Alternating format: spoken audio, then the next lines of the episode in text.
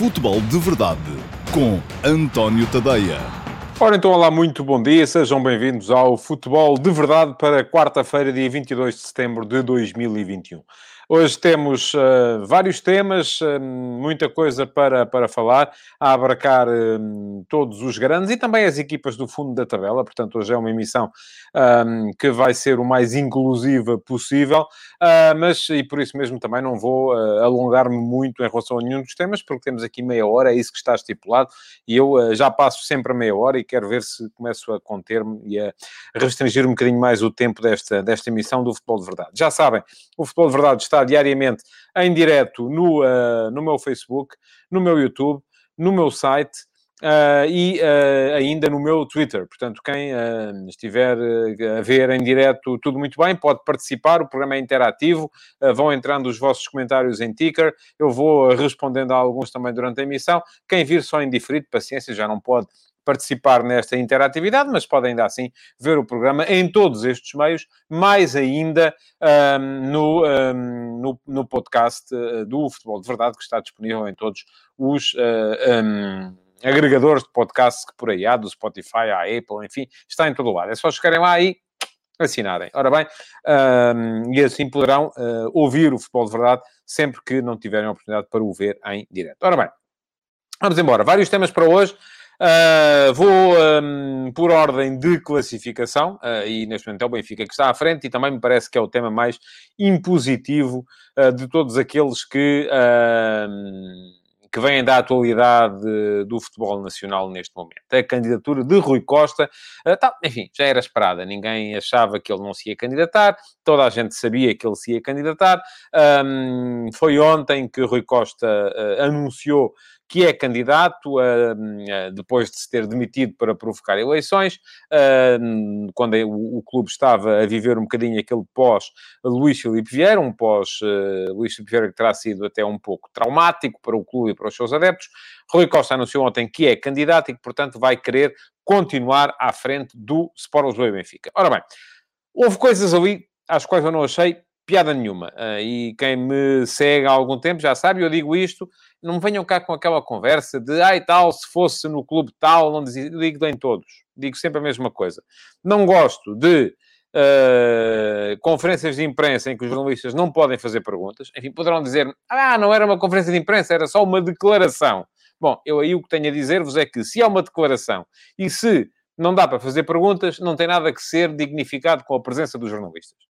Portanto, o senhor vai lá, diz o que tem a dizer, está lá a câmara da televisão do clube, toda a gente vê e no dia seguinte, quem quiser diz o uh, Rui Costa disse isto ou aquilo ou aquilo outro, uh, porque de facto, se há jornalistas, eu parto do princípio e eu continuo a achar que a principal missão do jornalista é fazer perguntas. Não é descobrir coisas, uh, não é descobrir podres, não, é, não é dar opiniões, e isso é muito aquilo que eu faço neste, neste momento, é fazer perguntas. Isso, enfim, se lá estão jornalistas ou não, acabou por, acabaram por ser absolutamente desnecessários. Agora, aquilo que também não achei muita piada um, foi ao facto de Rui Costa acabar por não ter dito rigorosamente nada relativamente nem ao programa, nem à lista uh, que vai acompanhá-lo. Um, acho que começa a ser a altura de se começar a perceber com quem é que Rui Costa vai à guerra. Uh, eu, enfim, tenho, não tenho nenhuma razão para achar que Rui Costa uh, não, não, não, não possa vir a ser um bom presidente do Benfica, antes pelo contrário, acho que ele tem tudo aquilo que poderá fazer dele um grande presidente na história do Benfica, uh, se ele for, como eu estou convencido que vai ser eleito, até porque não se, não se figura um, nenhuma mobilização da oposição neste, neste momento, também as condições eram complicadas para, para a oposição, já se sabe que nos clubes o que acontece quando a equipa de futebol está a ganhar, há sempre menos espaço para haver oposição, mas acho que se impunha um certo. Se aquilo que Rui Costa, já disse isto em várias vezes, em várias intervenções, uh, quer mais transparência, mais clareza, mais união, mais tudo aquilo que pressupõe-se não tem havido ultimamente, então era a altura de começar a exercer e a praticar.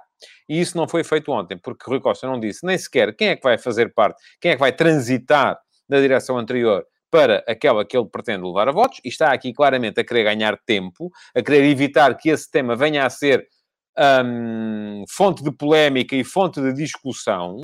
E atenção, é uma estratégia, uh, não, à partida não me parece que uh, isto possa vir a ser ou, sinal de uma coisa ou sinal de outra, é uma estratégia como outra qualquer.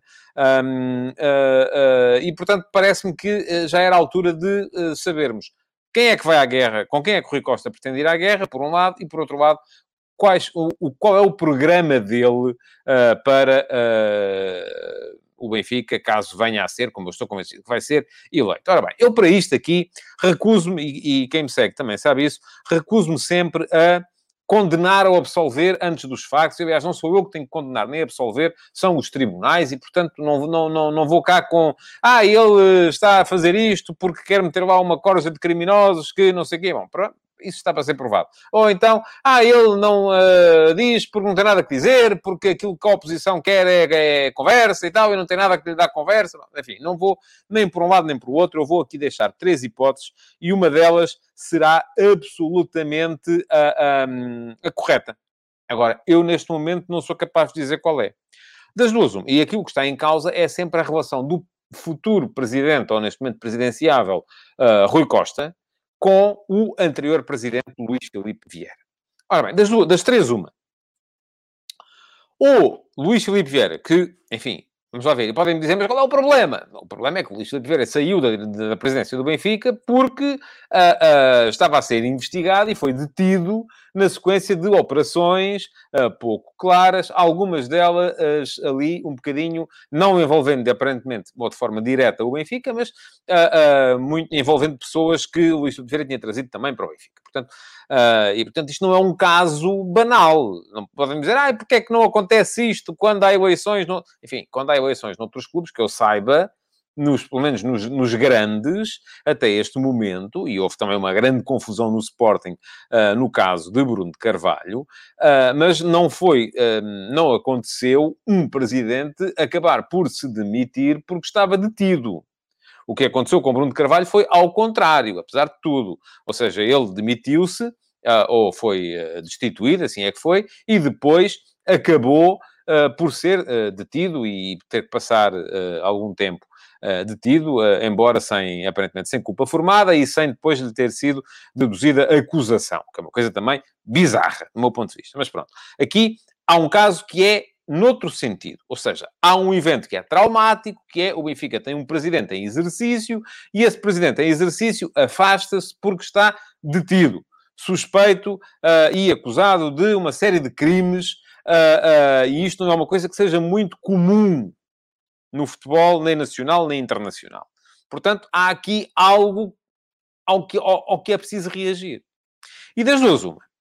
O Rui Costa acha, e está convencido, que Luís Felipe Vieira não fez nada de mal, já nem estou a dizer fora do Benfica, isso não lhe diz respeito. Dentro do Benfica, aí sim é importante, e portanto acha que não tem nada que dar satisfações e vai levar uh, às eleições uh, a, uma lista de continuidade, face àquilo que era uh, a direção anterior.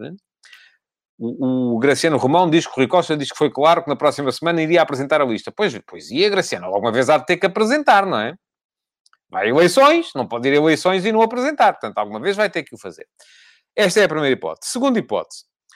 Ou Rui Costa está convencido que Luís Felipe Vieira fez coisas uh, uh, ilegais no Benfica uh, e sente-se de certa forma, ou, ou sente-se de certa forma arrastado por essa realidade por ter sido ou conivente, ou, ou, ou, conivente nem que seja com o silêncio, atenção, nem que seja com o silêncio. E por isso mesmo está um bocadinho agora nas mãos de quem estava com Vieira, e também tem que os levar com ele, ou, por fim, uh, Rui Costa está convencido que Luís Vieira fez coisas erradas ou ilegais no Benfica, mas ele foi sempre contrário a essas coisas, votou contra, e isso há de estar registado em atas de reuniões de direção, uh, e por isso mesmo está absolutamente um, à vontade uh, para avançar com quem ele quiser, com os membros que quiser da direção anterior, afastando os membros que ele quiser afastar da direção anterior, não está nas mãos de rigorosamente ninguém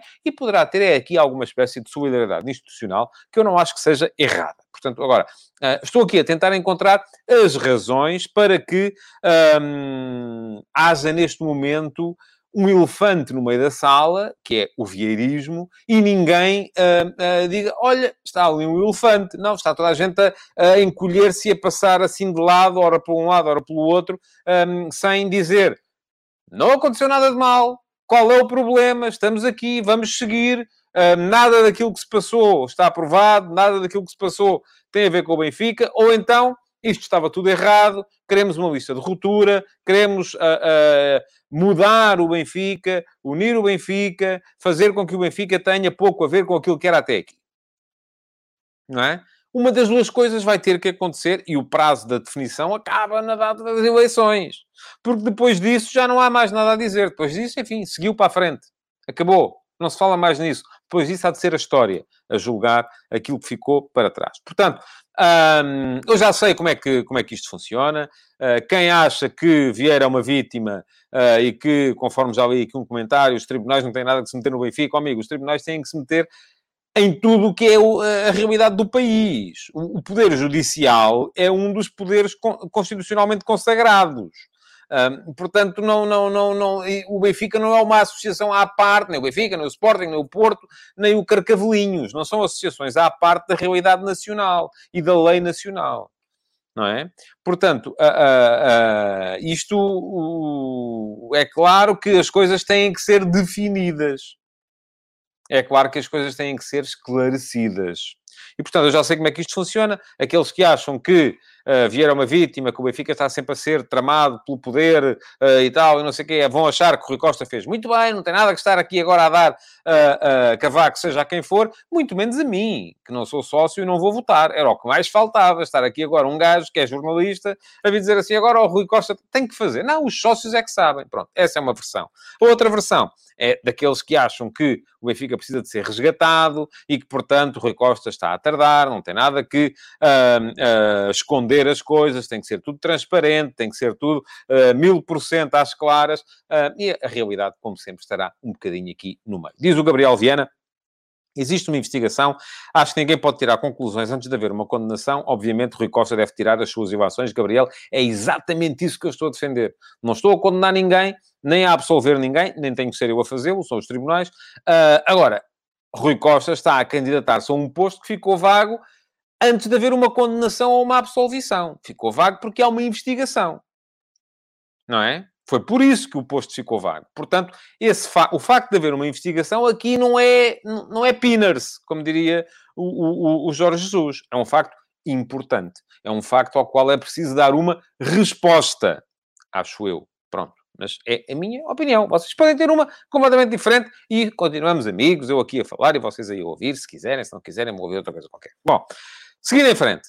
Ontem hum, houve entrevista de Dolores Aveiro, a mãe de Cristiano Ronaldo, ao programa ADN de Leão, que é, para quem não sabe, é um programa que o Sporting produz, creio que é o Sporting que produz, não sei se é alguma produtora associada ao Sporting que, que produz, com entrevistas a figuras, já lá foram jogadores, uh, já lá foram, enfim, uh, desta vez calhou a vez à mãe de Cristiano Ronaldo, era giro ter lá o próprio do, do Cristiano, mas ele terá com certeza mais que fazer, de modo que foi a mãe.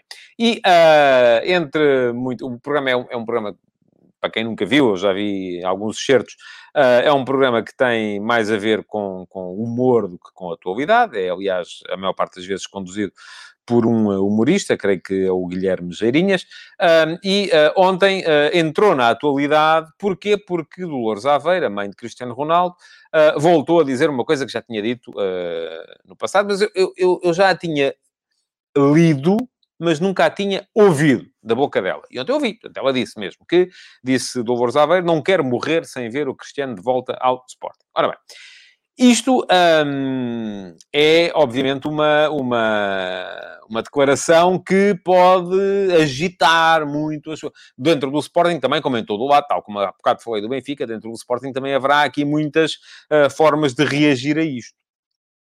A gente que uh, goza com a situação, diz, ah, alguma vez o Ronaldo agora foi para o Manchester United e está lá, ainda hoje saíram dados a dizer que ele é outra vez o jogador mais bem pago do mundo, uh, e agora vinha para o Sporting, mas como é que isso é possível? Se calhar se vier para cá é só mesmo quando uh, já tiver 40 e tal anos, quando já não tiver capacidade para, para desequilibrar, porque até aí com certeza vai estar, aliás, ele agora assinou pelo Manchester United e o United tem a opção para ficar com ele depois de terminado o contrato, portanto não dependerá nunca dele, ou seja, ele só poderá sair de lá se já não estiver em boas condições, se é nessa altura, então já não queremos. Pronto, isso é uh, uma das versões.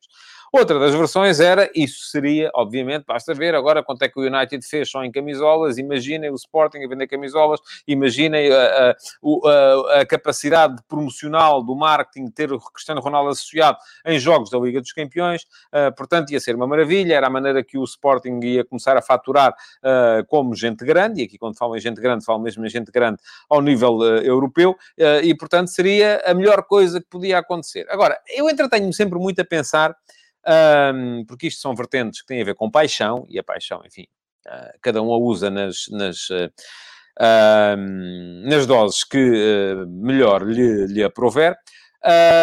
mas eu entretenho-me um bocadinho a pensar na coisa e no racional futebolístico da coisa.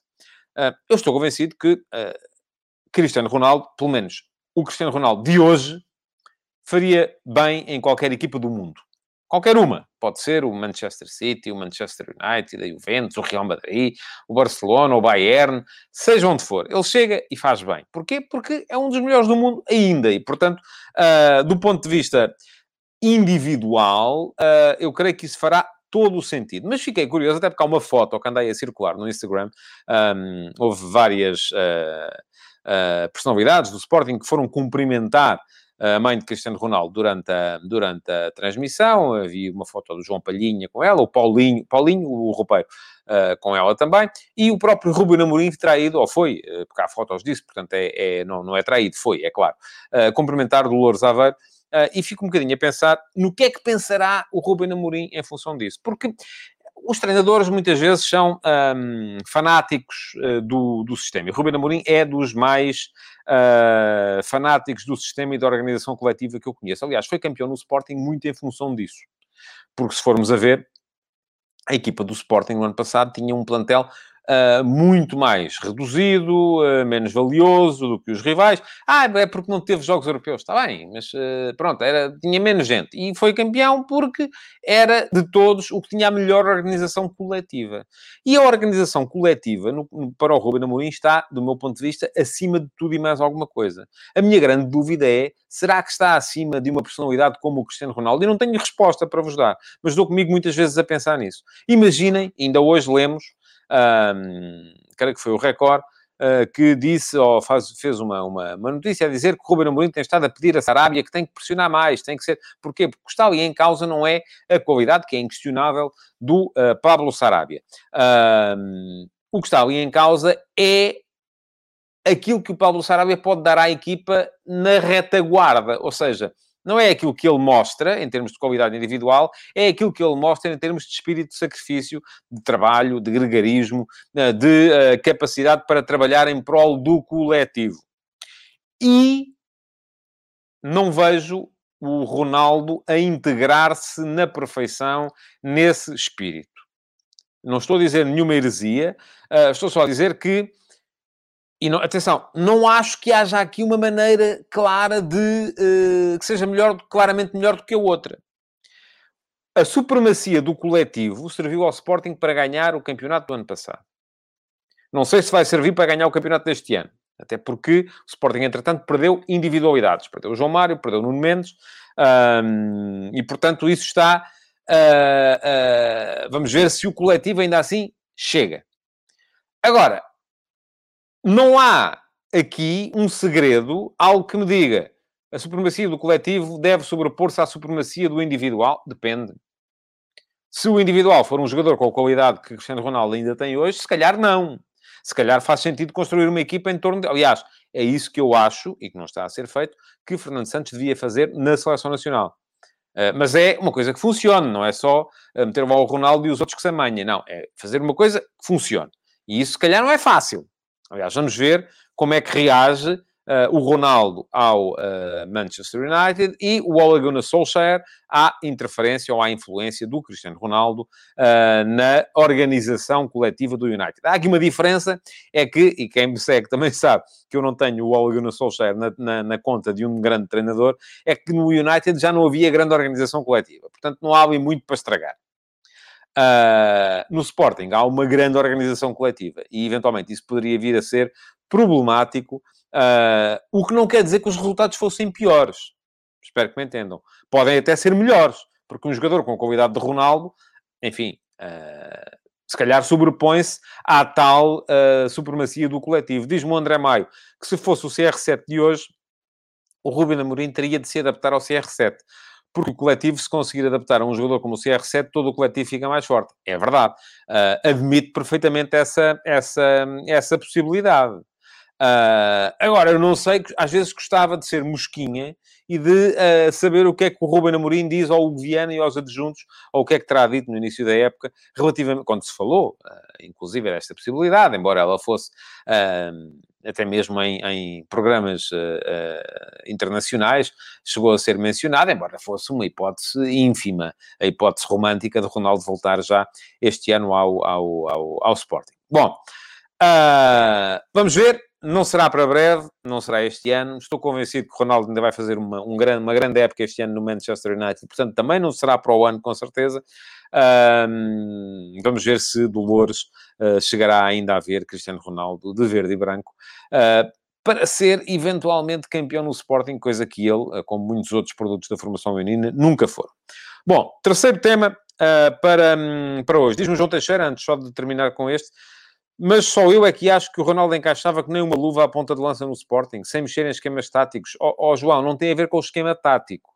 Tem a ver com aquilo que cada intérprete dá dentro desse esquema tático. Isto aqui não é a gente tira um ponta de lança como o Paulinho e mete um ponta de lança como o Ronaldo e está tudo igual. Não, não está. É tudo diferente. Porque eles, dentro de campo, têm comportamentos muito diferentes, fazem coisas muito diferentes têm comportamentos defensivos e ofensivos diferentes, ligam a equipa de maneiras diferentes. Portanto, um jogador influencia todo uh, o comportamento tático de uma equipa. Uh, por isso mesmo, às vezes, quando se diz, ah, o treinador vai aqui, vai fazer uma troca, é só uh, ponta de lança por ponta de lança, não muda nada. Às vezes muda muita coisa. É como, por exemplo, uh, aliás, até dentro dos pontas de lança que o Sporting tem neste momento, e são só dois, uh, muita coisa pode mudar trocando um pelo outro, trocando o Paulinho pelo Tiago Tomás. Bom, seguindo em frente. Um, hoje de manhã, no meu uh, site, antoniotadeia.com, escrevi sobre algo que me anda a apoquentar, mas a apoquentar do ponto de vista positivo. É que já lá vão seis jornadas e ainda não temos uh, nenhuma chicotada psicológica. Ainda na primeira liga. Na segunda liga já foram várias. Uh, mas na primeira ainda não há nenhuma chicotada psicológica. isto é bom, do meu ponto de vista, porque eu sou daqueles que acredita que um treinador, para ter bons resultados, precisa de tempo. E, portanto, muitas vezes é a chicotada psicológica, quando se faz, é mesmo só para agradar a fações mais radicais dos adeptos, quando, na verdade, não se vai mudar grande coisa em termos de capacidade da equipa para ser mais... Para ser melhor. Uh, o ano passado, por esta altura, a sexta jornada, o Vitória Sport Clube, o Moreirense e o Rio Ave já tinham mudado de treinador. Tiago Mendes por João Henriques no Vitória, Ricardo Soares por Leandro Mendes no Moreirense e Mário Silva por Augusto Gama no, uh, no, no, Rio Ave. Há dois anos, também à sexta jornada, também já tínhamos seis, uh, três chicotadas, perdão. Jorge Silas por uh, Pedro Ribeiro na Belenense Chade, Filipe Rocha por Pepa no Passos de Ferreira e Marcelo Kaiser por Lionel Pontes no Sporting. Há três anos, no entanto, também por esta altura não havia ainda chicotadas psicológicas. A primeira uh, foi, uh, a vítima foi José Peseiro no Sporting em finais de outubro, após oito jornadas, e no seguimento uh, de, uma, um, de uma derrota contra o Estoril na Taça da Liga. mas, enfim, era um vulcão à espera de rebentar, porque já se sabia que tinha acabado de ser eleito o Frederico Varandas, e Frederico Varandas não queria ficar com Peseiro, queria trazer outro treinador, o primeiro a chegar depois acabou por ser Marcelo Kaiser, mas acabou. Portanto, esta ideia de não termos neste momento ainda chicotadas, uh, que eu atribuo também em parte uh, ao facto de os clubes estarem um bocadinho com a corda na garganta em termos monetários, porque a pandemia cortou muito em termos de receitas, uh, mas o facto de não termos ainda chicotadas pode ter a ver com isso, mas atenção, em 2018-19 também ainda não havia pandemia e, portanto, e aí também não houve chicotadas até à sexta jornada. Portanto, pode haver aqui alguma... Não houve nenhuma uh, alteração em termos de, de, de regulamento, eu acho que devia haver. Ainda hoje de manhã defendi isso. Defendo que, por exemplo, sempre que um clube quer despedir um treinador, devia ser imediatamente obrigado a pagar-lhe todo o contrato até final.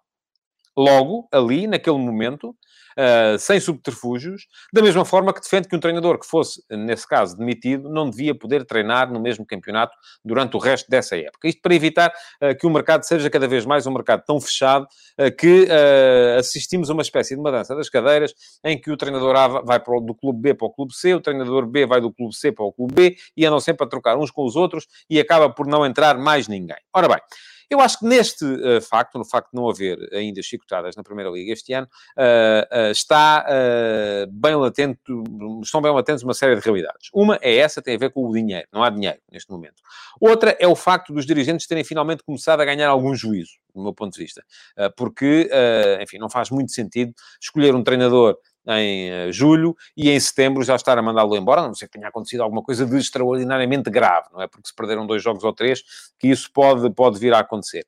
E por fim, uh, creio que ainda haverá aqui uh, mais, mais aspectos a ter, a ter em conta, e, e, mas eu acho que um deles é o facto de os treinadores que estão a trabalhar neste momento serem de facto bons.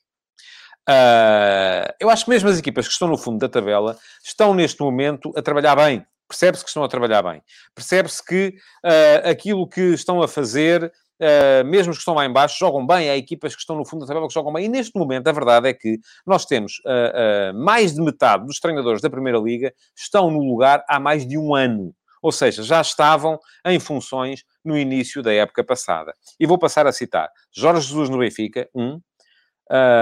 Petit na Belenense Chade, 2 o, o Sérgio Conceição no Futebol do Porto, 3, Carlos Carvalhal no Sporting Clube Braga, 4, Daniel Ramos no Santa Clara, 5, uh, o, ora bem, Paca Estaran no Tondela, 6, o Paulo Sérgio no Portimonense, 7, o Ruben Amorim no Sporting, 8, e os três que subiram, Álvaro Pacheco no Vizela, o Armando Evangelista no Aroca e o uh, Bruno... Uh, agora está-me a falhar o segundo nome do treinador do Estoril, Bruno do Estoril. Uh, uh, isto acontece.